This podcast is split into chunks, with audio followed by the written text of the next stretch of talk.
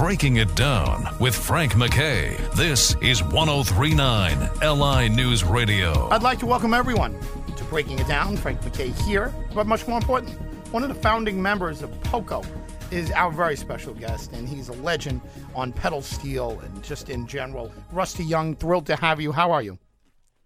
I'm good. It's good to be a general legend, you know. Yeah. Because you know that works at the at Walmart, especially. It Yeah. works when you get in line and say, "Excuse me, I'm a legend." So Yeah.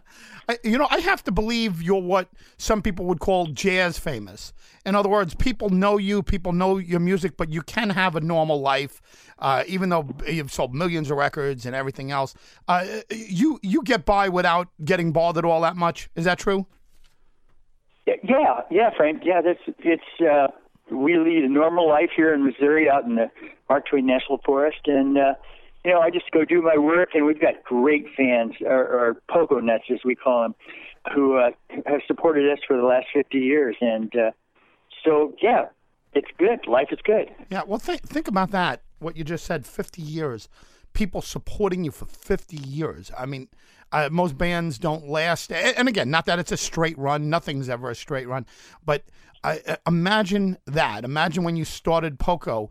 50 years ago that uh, that you'd still be talking about the same band you'd still be talking about the success and and and playing to some of the same fans and a lot of new fans that you picked up along the way uh, would you ever have thought that No, that it's really amazing. And you know, I just uh, this last Friday night I played with uh, I sat in with Jimmy Messina, and we were talking about that. You know, if you look back, actually on my new album, uh, Waiting for the Sun, there's a song called My Friends or My Friend, uh, and that's exactly what it's about. Is thinking about us 50 years ago, you know, in the Valley in Los Angeles, and we had this kind of idea for a, a new music which was rock and roll, but with country instruments as the color. And you know that was our goal and we we were all basically really poor. We lived off of ham sandwiches we stole from the troubadour when we were rehearsing. And uh you know and here we are today you know and everyone's been so successful and just you know just to be able to do what you love for 50 years to to play music for 50 years at the level that we're at um, you know, it's such a blessing that you know we're we're frankly we're hey frankly Frank Yeah. we're all um, you know really lucky and, and you know blessed to to be where we're at. Well, if you don't mind, give us a little bit of a history lesson, and let's start with you. Uh, uh, where were you born? Where were you raised? Well, I, I was actually born in California, but my parents, it was right after World War II, and my parents moved uh, very quickly to Colorado, where I grew up, because that was where my father was from.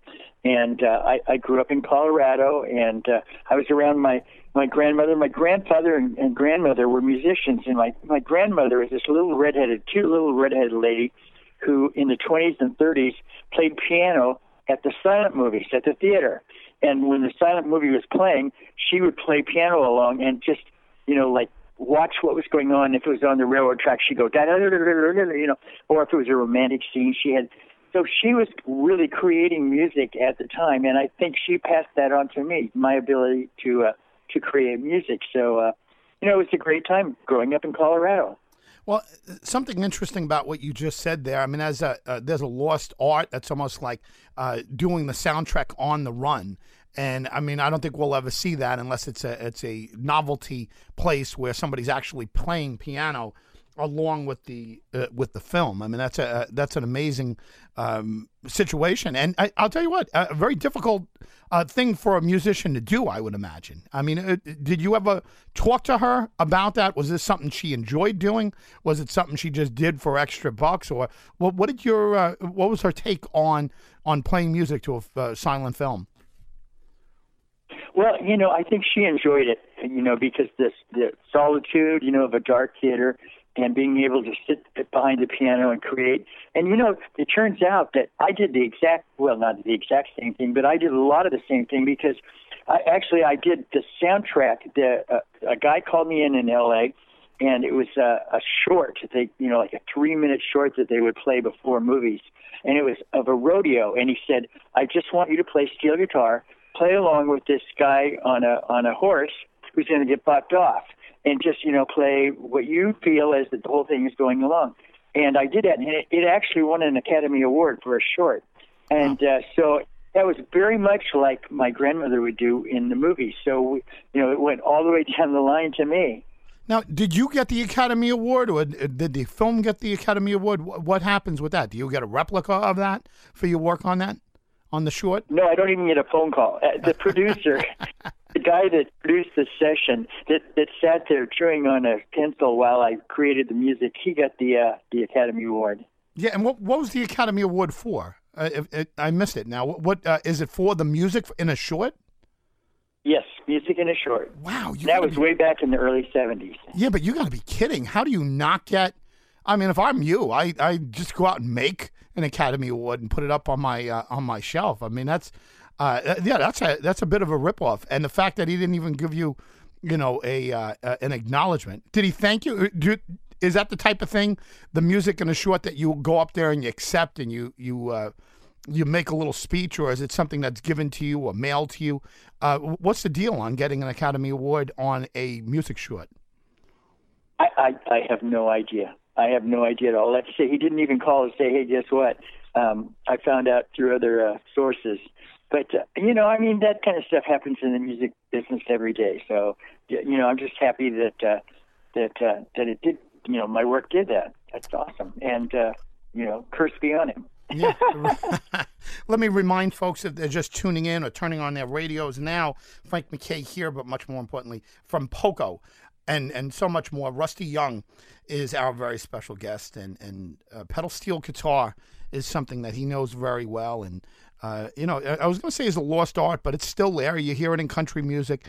Um, I don't know how many uh, bands started using it in rock, but it was uh, definitely after you guys initiated it. What kind of response did you get right away uh, by putting the country instruments into uh, into rock songs? Was it accepted because of the time period? Um, w- was it criticized? What kind of take did you get from the critics? Well, no, it was a it was a new thing back in you know late '60s, early '70s, and uh, everyone loved it. And Well, you know, um, the the critics, you know, said the Poco was going to be the next big thing, and uh, you know, everyone jumped on the band, bandwagon. That you know, after that came the, the Eagles and Pure Prairie League and the Burrito Brothers and Dillard and Clark, and all these other bands that were doing the same basic thing, and uh, so it was. We just kind of started a trend, and uh, which is you know very cool. Yeah, it is, and you know, another thing that is cool is is if you look at the tree of Poco. Uh, you know, I, I, know I had uh, Richie Furay on, and uh, you know, I've had him on a couple of times actually, and it's I, I, I said the same thing to him. There is a as a unique tree, and of course you see Timothy uh, B. Schmit who went to the Eagles, and Jim Messina and everything he did, and everything you did. If you did the six degrees of Poco, uh, it would spread out pretty pretty far, and um, I, I don't know if that's I, that's uh, that's worth doing one day for uh, for a project. But I mean, if you think about it, if you think about it, there's very few bands of that time period that that's anywhere near the genre that you were doing that you guys haven't touched in one way or the other. Uh, when was the first time that you guys realized hey, this is going to be impactful? That not only is it going to be successful, but it's uh, it's going to be a, a band that has has some impact on uh, on on the you know little music society around you guys. Well, you know, way back in the late '60s, uh, early '70s, we played a club in, in Los Angeles called the Troubadour, and that was really the the key place in in the city, in the state, in the city that uh, music people came to. The all the A and R guys from the record labels and the critics, and that's where you went to see hot new acts coming or old acts like the Everly Brothers, and you know that that kind of thing. Um, so when we started playing there, people were coming to see us. Like Ricky Nelson came every night, and then there would be Waylon Jennings, uh, George Harrison. Um, you know, all these music people were, you know, Henley and Frey and Jackson. Those people, they were there, you know, every night. And actually, uh, you know, Glenn Frey and J.D. Souther actually opened a few shows for us at the Troubadour. And uh, our, our main opening act was uh, Steve Martin. Wow. Which is yeah. fun, fun act to have. Um, so you know, there was a lot. You know, it was pretty obvious what was going on because everyone was coming to see what we were doing. So we knew we were going to have an impact, and we're having an impact on the on the music scene in Los Angeles. Well, jump back to Steve Martin for, for a minute because you're talking about the '60s. I mean, he didn't really break, uh, you know, nationally until I guess Saturday Night Live and and you know right around that time, and that's like '70, you know, four, '75, and, and then he became just a superstar. What was your first impression of Steve Martin? I know he started out as a writer and everything else, and he's quite a musician himself. Actually, he's a wonderful banjo player. What was your impression of Steve Martin when you first met him? Yeah. Uh well, you know, he did magic tricks, told jokes, and, and played banjo, which was, you know, kind of interesting. But, um, you know, th- that whole time, it, you know, at that time, I was pretty much what you're describing. I, I only played steel guitar. Well, I played steel guitar, banjo, mandolin, and uh, dobro and stuff like that. And uh, through the years, I evolved from just being a backup guy who played, you know, the instruments behind the singers and writers to um, in 1978 having a song called Crazy Love, which was Poco's first number one song, Billboard charts number one yeah. song, first song to you know hit number one, first song to chart. That album was the first gold and platinum album Poco ever had, and it was it, the odd thing is that it was it was a guy who in the beginning of the band, the first you know five years of the band at least, uh, only was an instrumentalist to turn out to be the guy you know, we had Randy Meisner, Timothy B. Schmit, uh, Richie Furay, Jimmy Messina, uh, all these guys in the band, and ne- we never had a hit until I wrote and sang a song called "Crazy Love," which was which you still hear today, at, you know, at Home Depot.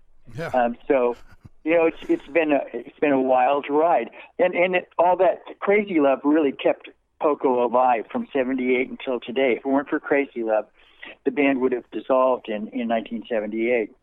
Yep. And then full circle, it, I was the you know the guy who didn't sing, who only played guitars, didn't sing and write, has the first hit, huge hit for Poco, and now you know 50 years later, this next year, 18 is the 50 year anniversary.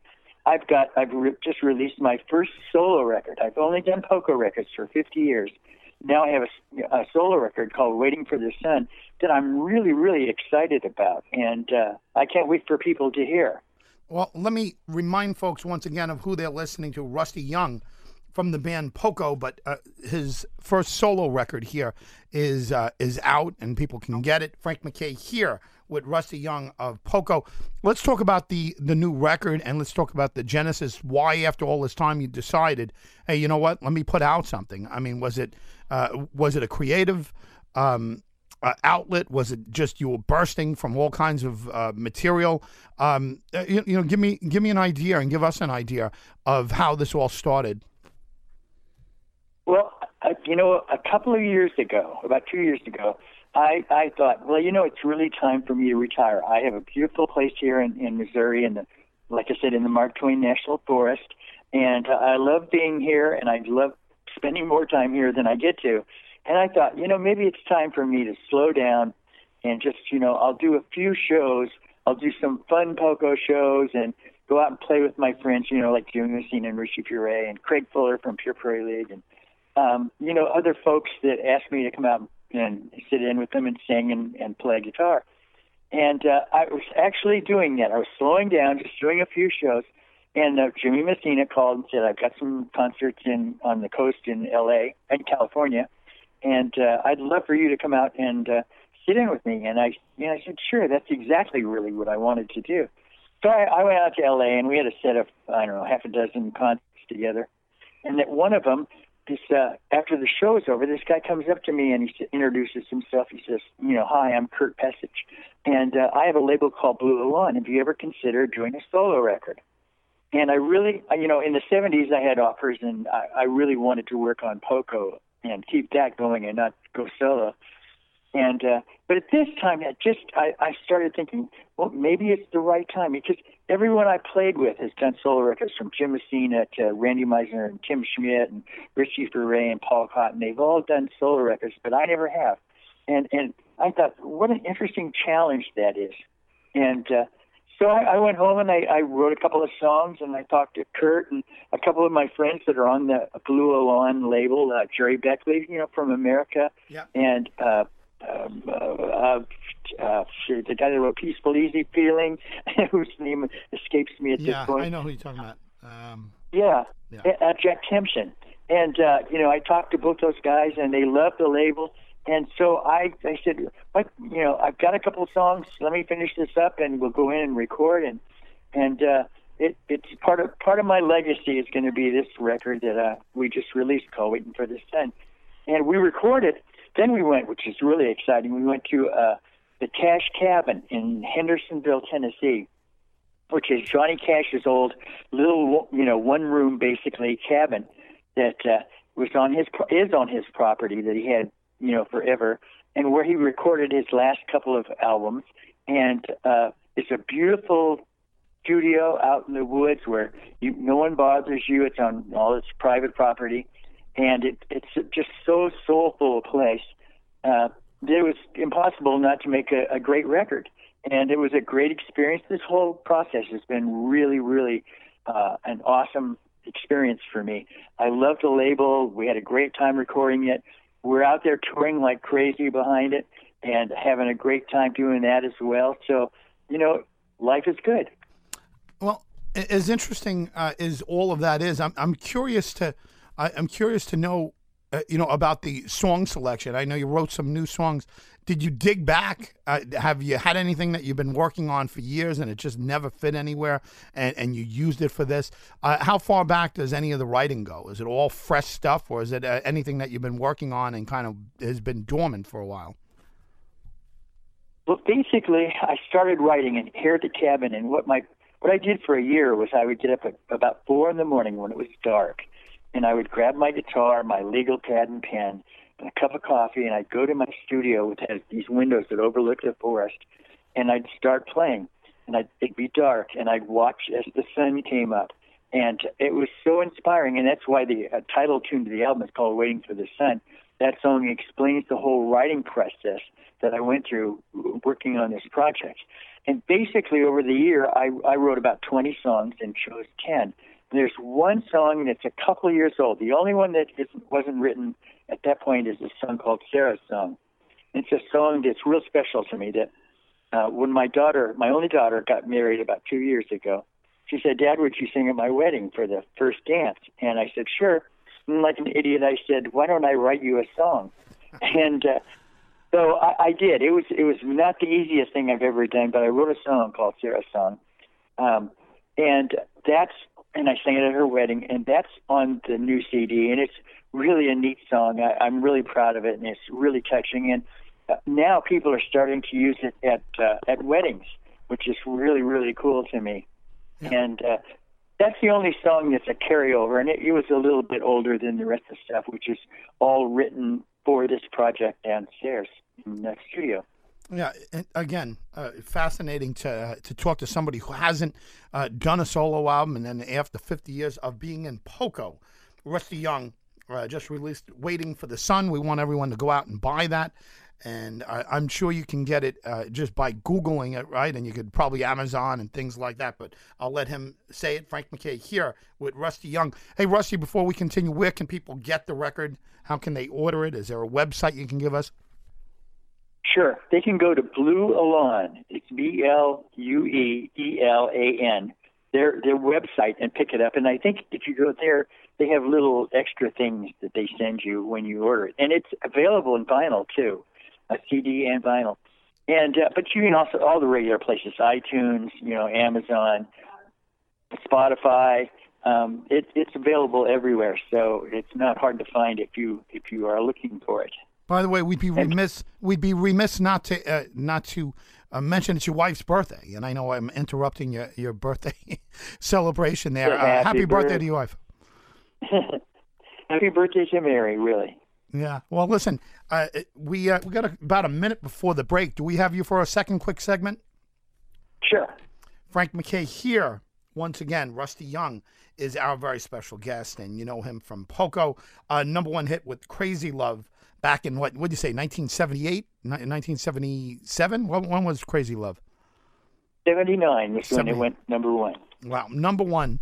That song comes out and it uh, certainly changes your life. And with everything that went on before that, everything that went on before that, um, uh, you know, you, you would have thought that there would have been a gold record in there, but I, I, guess not, right? I mean, geez, all that time, and you didn't have a gold record, and all of a sudden this uh, this comes out of uh, left field. When we come back, I want to ask you about that. I want to ask you, where were you when you found out that the song is number one? Was it uh, was it believable after all of those years, after you know a decade or more of uh, of kind of I don't know struggling, chart struggling anyway, and uh, producing all types of great musicians, but not the big hits. That's uh, that's an, an interesting take. Also, is uh, is the stick to itiveness that's involved. We're, we're, coming right up on a break. Rusty Young, give the website one more time. The name of the album is Waiting for the Sun. Rusty, quick, the website one more time before we break. There's there's Blue Elan, which is the label, B L U E E L A N and Amazon, Spotify, and iTunes. It's it's all there, and and probably your local. If you have a local store, you you might find it there. Rusty Young, once again, is our very special guest. We'll take a quick break. Waiting for the Sun is the name of the new album. Uh, Rusty Young of Poco fame is our very special guest when we come back. Frank MacKay signing off for a moment, and we'll be back with Breaking It Down with Frank MacKay. This is 1039 LI News Radio. I'd like to welcome everyone back to Breaking It Down. Frank MacKay here. More importantly, from Poco, the band Poco, Rusty Young is our very special guest.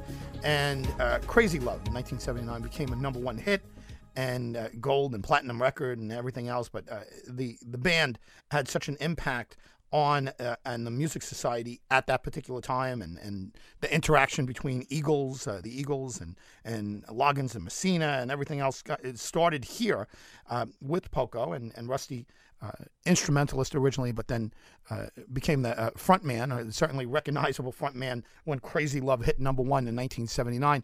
Hey, Rusty, welcome back. Hey, Frank, it's good to be back.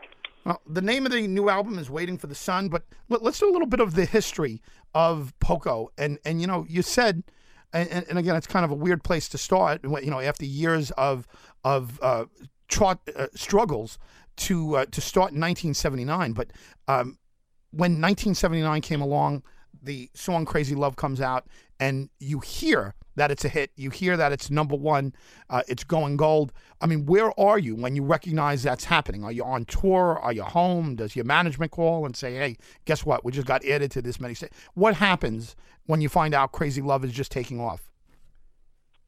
Well, you know, uh, back in those days, you would watch the charts. You you know they had uh, you'd go into the, where the label was, and they would show you page after page of these magazines that showed which stations were playing it and where it was going and how.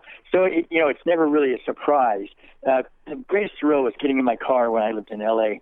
And I'm going down to the store, and it, it came on the radio in my car, and I hadn't heard a Poco song except on AM radio, um, FM radio, not AM radio. And to hear it on uh, AM radio was really quite a thrill. But you know, it, and even though we hadn't had a hit, Poco was uh, hugely successful through the '70s. Uh, you know, it we were playing tons of shows, and we were we were very very successful on FM radio, but we weren't very successful on AM radio, and that's where hit singles came from back in those days. So, um, and we almost didn't need to have a, a hit on AM radio. Um, because we were so successful on the on the other format and playing concerts. We were a huge concert draw, and uh, you know we were we were doing very well. And if Crazy Love had never come along, the band probably couldn't have kept going. But uh, but it would have gone down as a very successful band. I mean, you know, the history. When I look back on what I've experienced over these years, I mean, we played with Janis Joplin, played with her right before the end, her end anyway. Um, you know, and and uh, got to interact with her. And uh, I, I have a book that I'm I'm going to finish as soon as this little part of my life is over. Uh, it, it's it's written and it, it talks about you know hanging with with uh, Janis, and you know we played with Hendrix and Clapton, you know, and and and Elton John was an opening act, and Ricky Nelson was a really good friend of mine. And uh, you know, stories. Of, I have stories about you know uh, uh, Keith, the drummer in the Who, you know Keith, uh, Keith uh, Moon. Yep. Yeah, Keith Moon. A really interesting story about Keith. You know, and back in the '70s, people hung out. Like when we toured with Yes, you know, we we would all be at the same hotel and we'd all hang out. There wasn't the kind of uh, security and uh, you know isolation between the artists that there is today.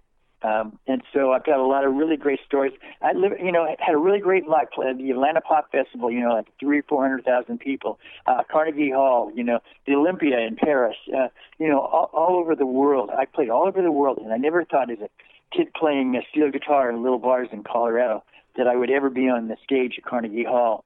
And and yet, you know, we did that. We played Shea Stadium. Um, the history is just so. The experiences I have had are, are so rich. It's it's really uh, quite. It's been quite a life. And uh, for this solo album, you know, to cap it off, for this to be the capper, is uh, is truly magical for me. Who did you play Shea Stadium with? It was uh, called the Freedom Festival, and it was with everyone that you can possibly mention. Uh, the headliners to close the show were Creedence Clearwater, who we who we were on tour with, and Steppenwolf, and uh, everyone else you can possibly think of was on the bill on that bill. I think it might have been two days at Shea Stadium, um, but uh, you know I'm not yeah. sure. Yeah, that's it's been a long time. Yeah, no. You just mentioned a lot of uh, household names there, and everyone from Clapton uh, to um, Hendrix and, and Joplin and, and Elton John. I, I don't know, uh, like how into the uh, the psychology of success or whatever that that you uh, that you would be into or any of the guys would be into. But do you recognize any of uh, a common trait among these people? And and again, you played with so many. You know, you've had your great success, but it, you played with Jim Messina, who had you know a hell of a uh, career. Uh, Timothy B. Uh, Schmit. Uh, went on to Eagles fame and everything else, but you played with all of these people. Do you notice any uh, common thread between them? I mean, is there is is it the type of thing you would have noticed, or you're just kind of hanging out and and doing your thing? You know, no steady rule. I mean, Timothy B is just a really sweet guy, and uh, you know, there are those people like him, Vince Gill. They're, you know, they're just great people. But there's one thing I noticed about some people, like uh, you were you were mentioning um, Steve Martin. Steve Martin, uh, back when he was opening for us and was, you know, just a writer for the Smothers Brothers, had the most self confidence of anyone uh, I've met maybe ever. He knew he was going to be. He was convinced he was going to be a huge star, and he let you know that. And uh, he had ultimate confidence in himself, and I and I think that's important. Don Henley was the same way. When John Henley was just sitting at the bar at the Troubadour and was a nobody, he gave off this. You know, he let you know that someday he was going to be uh, more famous than you are. yeah. And uh, you know, those guys had such self belief that I and I think that's really important. I think they, a lot of people say, you know, what advice would you give to someone just starting off? And I think that perseverance, you know, you're, you're going to get beat down, but you, you know, you can't let that get to you. Believing in yourself, you know, having that self confidence, uh, believing that that you are going to do it, um, is is really really important. And I've seen so many people who've gone on to huge success, who when they were nobody had the confidence that they were going to be somebody and that they were somebody. And so I, I think that's one thing I've noticed from a lot of people, a lot of the, you know, the Eltons and that, is that they had the confidence that they were special. and, uh, and it, they went on to prove that's true. Yeah, no, wonderful. Uh, again, Rusty Young is our very special guest, Frank MacKay here. Uh, the name of the new album is Waiting for the Sun. You can get it on everywhere, iTunes and everywhere else, and the, and, and the label. You can get it through the label. But it's his first solo album after almost 50 years with Poco and many Poco records, but uh, but Waiting for the Sun is Rusty Young's first solo effort. Frank MacKay here with Rusty, and we're talking about uh, Poco, and we're talking about I guess the music business in general, success in uh, in in general. You mentioned all of these different people that that you've played with, and you mentioned some traits that they have who in your band, who in Poco was uh, like the manager within the, the band? Was there anybody in there? Was it was it Richie? Was it Jim? Was it yourself? Was there anybody in the band that was kind of uh, making plans and maneuvering and strategizing? Uh, who would have been that person in the band? There, I don't know that there was anyone like that. I mean, Jimmy's a really smart guy, and he's managed his career really well. Um, you know, I think Randy Meisner, our first bass player who founded the, the Eagles, um, you know, he's he's a he's a smart guy, and, and and Timothy B is really sweet. And you know, there've been great guys going through the band. I don't think anyone really sat down and had a, a plan for where things are going. But you know, Poco is really special in one thing.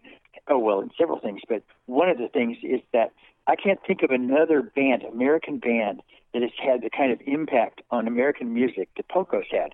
Uh, and people probably don't really recognize it. But in that same band that started off playing the Troubadour, uh, you know, in 1969, you had uh, you had Richie Furay, who's you know Buffalo Springfield, and Souther Hillman Furay, and all the things that he's done. You know, hugely Im- big impact on the world of music with the Buffalo Springfield. Then you had Jimmy Messina, went on to do Loggins Messina, that was hugely successful. Like you know, a great act. And then Randy Meisner, who left the band to start the Eagles, and then Timothy B. Schmit, who took Randy's place in the Eagles. And then you have me, who you know had huge success with Poco at the, by the end of the 70s. And, uh, you know, it just, what other band has had Buffalo Springfield, Eagles, Loggins Messina, and Poco? You know, four really impactful acts all come from the same band in 1969. You know, Aerosmith can't do that. yeah, I, I mean, n- nobody really can. It's awesome, but yeah, it, right. There's there's no doubt. It's it's a different type of uh, of dynamic when you start looking at bands that were breeding grounds for whole scenes and whole. Um, you know, Randy Meisner, you mentioned him uh, being the founding member of, uh, or a founding member of the Eagles. If you think of what uh, and this is what I meant by that tree, you know, that Poco tree. If uh, if you spread out from there and did the six degrees of separation with uh, with Henley and Glenn Frey and all of those, Joe Walsh, and everybody that came from that band, uh, you know, w- without Poco, I'm not sure the Eagles are what they are. And I think Randy Meisner had a uh, had a huge impact on on uh, the Eagles. Uh, you know, certainly, you know, as a founding member and everything else. Uh, tell me about Randy. Tell me about when he started the Eagles. Were you in touch with him while he was doing that? Was it a was it a bad split or, or was it a uh, it was a friendly thing? He just left Poco and he went to to the Eagles. What was uh what was the take on that? What was your take on that? Well, I, I've known Randy since high school. Um, you know, he lived in, he grew up in Nebraska, but there's not much of a music scene there. So he would come down to Denver, and he played in local bands in Denver, the same as I did. And so I've, I've known him and really wanted to be in a band with Randy ever since the first time I met him. I, I love his voice, and I just him as a person. He and I are really great friends. And uh, he le- he left the band because he had differences with Richie Furay. But um, you know, and so did Jim Messina. Uh, left the band because he had differences with Richie. Um, it was, uh, you know, when he left and we stayed in contact when he started the Eagles. I was there. I, I was. I went to breakfast at Dupar's in the Valley in Los Angeles one morning, and sitting in a booth was Don uh, Don Henley, uh, Glenn Frey, Randy, and Bernie Leadon. And uh, so I walked by. I said, "Hey guys," uh, I knew that because they'd been playing uh, with Linda Ronstadt. I knew that they wanted to start a band. And they said, "Well, we're, we're starting our band, and we're going to call ourselves the Eagles." And I remember thinking, "Well, that's a pretty good name." Um, and so I, you know, I stayed in touch with Randy, and we did a reunion record called Legacy in, in 1988 uh, with Randy and Jimmy and Richie and, and I. And uh, so, you know, we've kept in touch. I just had dinner uh, actually with him uh, about a month ago in Los Angeles. So, uh, you know, I'm a big fan of Randy's, and, and we stay in touch. And uh, I'm thrilled that when he left our band, I mean, it was, you know, he left our band for the Eagles. Come on, I, I would have I would have left too, and uh, Timothy would have as well for sure. Uh, so you know, he's he's a great guy, a unique talent, and I'm glad to call him friend. Now, what was Henley doing right before that? Uh, uh, Linda Ronstadt, right? He was uh, he was uh, playing with Linda Ronstadt, but before that, did he have any kind of name? I know you mentioned that he was in the Troubadour, and you could see, you know, the confidence coming out of him, and and you know he had a presence and everything else. What was he doing when you saw him as a nobody? What was Don Henley uh, doing when you saw him sitting there? Uh, what was what was his project? he actually was in a band, and like right now I can't remember the name of the band, but he was in a yeah, and a band that was playing at the Whisky when we were playing at the Troubadour.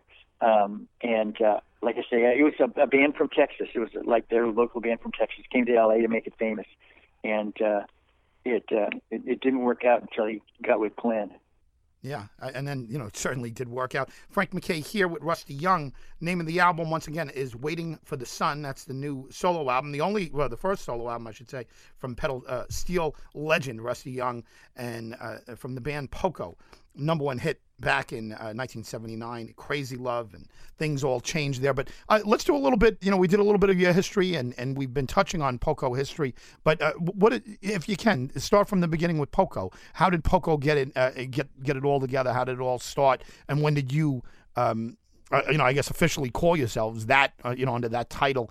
when did it all happen? Well, it started at the the end of '67, beginning of '68, when uh, I went to Los Angeles. I was invited to play on the Buffalo Springfield's Last Time Around record, and uh, that's when I met uh, Jim Messina and Richie Furay. And uh, that's at the time that well, the Buffalo Springfield was really broken up at that point, and uh, Jimmy and Richie and I got along really well, and we started talking about forming a band that used country music instruments as the palette, as the color behind a, a rock and roll band. And uh, so that's when we went down the road of putting Poco together. And uh, it was, you know, it took uh, almost a year from that session before we had the band together with Randy Meisner, George Grantham, who is a drummer friend of mine from Colorado. Randy was a friend of mine from from Colorado. Uh, Jimmy Richie and me. And what about as far as a uh, you know like game plan after that? I mean, was was it uh, uh, bar gigs? Was it a record straight into the studio? Uh, what did you do as soon as you were uh, formulated? Well, Richie had a following because of the Buffalo Springfield, and he also had a record deal with Atlantic. So some shenanigans went on, and uh, uh, we were playing the the, the Troubadour. Um, you know, we were kind of like the house band there for a while, and all these A and R guys from different labels were coming to see us and uh, you know we got offers from about three or four different labels uh, to make a record for him, and we chose Epic. And uh, so as the story goes, uh, Graham Nash was on Epic, and uh, Clive Davis, who was the head of CBS and Epic, traded uh, Graham Graham Nash for Richie Furay, who was on Atlantic, so that Crosby, Stills, and Nash could be on Atlantic, and then we could be free to do um, our record on Epic, and that's how it got started. So you, you walked into a situation that was pretty, you know, that that was a, a pretty hot situation, and Richie was the uh, was the focal point, right? He was a signed artist, and you weren't at that point, right? And the other guys weren't. Right. Yeah. It was. If it weren't for Richie, the band never would have got signed. Richie was really the, uh, you know, what what got Poco going, and uh, you know, through that first five years was really, really the heart of the band. And uh, you know, without without Richie, it, it just would never have happened. And I'm not sure the whole country rock thing would have happened without Richie. You know, I agree with you on that. And like I said, we've had him on a couple times. I, you know, I respect Richie a, a lot, but it sounds like you know there's uh, there's a strong personality that I wouldn't have thought about it uh, until you mentioned that. Uh, you know that Randy and uh, you know had conflict with him and uh, I, I, guess Jim Messina too had had conflicts and bands fight and families fight. But I, I guess uh, you know, starting out, Richie probably saw it as his band, right? He saw himself as the leader, as the as the focal point. Is that correct? Oh, he he clearly was. It was clearly Richie's band the first five years, and he he made the calls. You know, it was his decision, and uh, whether they were good decisions or bad decisions, you know, time time has told. because you know, because Jimmy and Randy were actually better off, you know, leaving the band and doing what they did. Um, and, you know, Richie had a, he had a focus and uh, he had an idea, and uh, you know, it was important to him to to make that happen. And you know, I think he I think he liked Timothy B. Schmit more than he liked uh, Randy Meisner being in the band. And so I think when it changed from Randy to Timothy, I think that you know that Richie was that was a move that he really wanted to make. And uh, you know, who can who can I mean, they're both great musicians and bass players and I don't think you can go wrong with either one of them. You know. No, um, a lot of talent there, including uh, our guest Rusty Young, and the name of his uh, new solo album is "Waiting for the Sun." Rusty Young, uh, you know him from Poco, fifty years with Poco, almost fifty years with Poco. Frank MacKay here with uh, with Rusty. We got a couple minutes left. let me let me ask you, looking back, I mean, you got fifty years. I'm sure there were opportunities. I'm sure there were were different routes that uh, that not only the band could have taken, but you could have taken um, yourself personally. Is uh, is there anything that you could remember in all of those years, and, and let's say prior to Crazy Love, that were offered to you that you either turned down or you couldn't do because of conflicts, that, uh, you know, you kind of look back and scratch your head and said, you know, maybe I should have done that, maybe I shouldn't have. Uh, was it clear cut or were there a lot of uh, decisions to be made there that you can look back and, and, and question? Well, you know, there was one fateful day and it uh, it was about well, it was when Richie left Poco after you know he'd been in the band about five years. Um, we all flew. We lived in Colorado. We flew up to Los Angeles to have a meeting with David Geffen, who was managing us at the time, and uh, we went to his office. And he called Richie, you know, into his main office and closed the door, and, and then came out. And sitting on the couch was uh, Timothy B. Schmit, Paul Cotton, me, and our drummer George Grantham. And uh, David Geffen came out and he said, "Okay, Richie's quitting the band," which w- at the time was a pretty big deal and uh, you know a lot of people thought that would, including David Geffen, thought that would be the end of Poco. And uh, he started at the front of the couch and he looked at Timothy B. and he said, "Listen now, Tim, you you write songs and you sing, don't you?" And he said, uh, and Timothy said yes, and and uh, Geffen said, "Well, don't worry, Richie's leaving, but you're going to be just fine." Then he went to Paul and he said the same thing. You write songs and you sing, don't you? And Paul said yes. And he said, Don't worry, Richie's leaving the band, but your career is okay. You will be just fine. And then he looked at me, and at the time I was on the cover of Guitar Player magazine. I think something no other steel player has done, even to this day, been on the cover of Guitar Player. Yeah. Uh, I was I was in the Hall of Fame. You know, I was in these you know things with Eric Clapton and Jimi Hendrix and me. You know, in these Gallery of the Greats kind Yeah. of deals and uh, I was pretty much at the top of my game as a as an instrumentalist, and he as good as you could do. And he looked at me and he said, "Now you don't sing and you don't write songs, do you? You play guitar." And I said, "Yes." And he said, "You're in trouble." Oh man. And that's that's the day I realized that you know being the best I could be on pedal steel guitar really didn't have a lot of meaning in the world of music. Uh, the guys that are important are the guys who write songs and the guys who sing songs. And so that day I decided I was going to be a singer songwriter. And that laid the foundation for what became, I mean, I wrote Rose of Cimarron, which is the, you know, about a year after that, which is the uh, most recorded Poco song of anything that we've ever recorded, more than Crazy Love, more than Good Feeling to Know, more than Call It Love, which was our hit in the 80s. Um, Rose of Cimarron is, is a really important song in the history of Poco. And then I, and I wrote Crazy Love. And none of that would have happened if Richie hadn't left the band, and if David Geffen hadn't confronted me and say and told me that, you know, virtually that if you're not a singer songwriter, um, you, you don't matter in the music business. Wow. And uh, that changed my life. That day, I went from being an instrumentalist to working on being a singer songwriter, which thankfully, you know, uh, I was I, I could do. And I had great teachers, Richie, and all the people I were I was around back in those days. Uh, you know, really taught me, you know, what to do in the studio and how to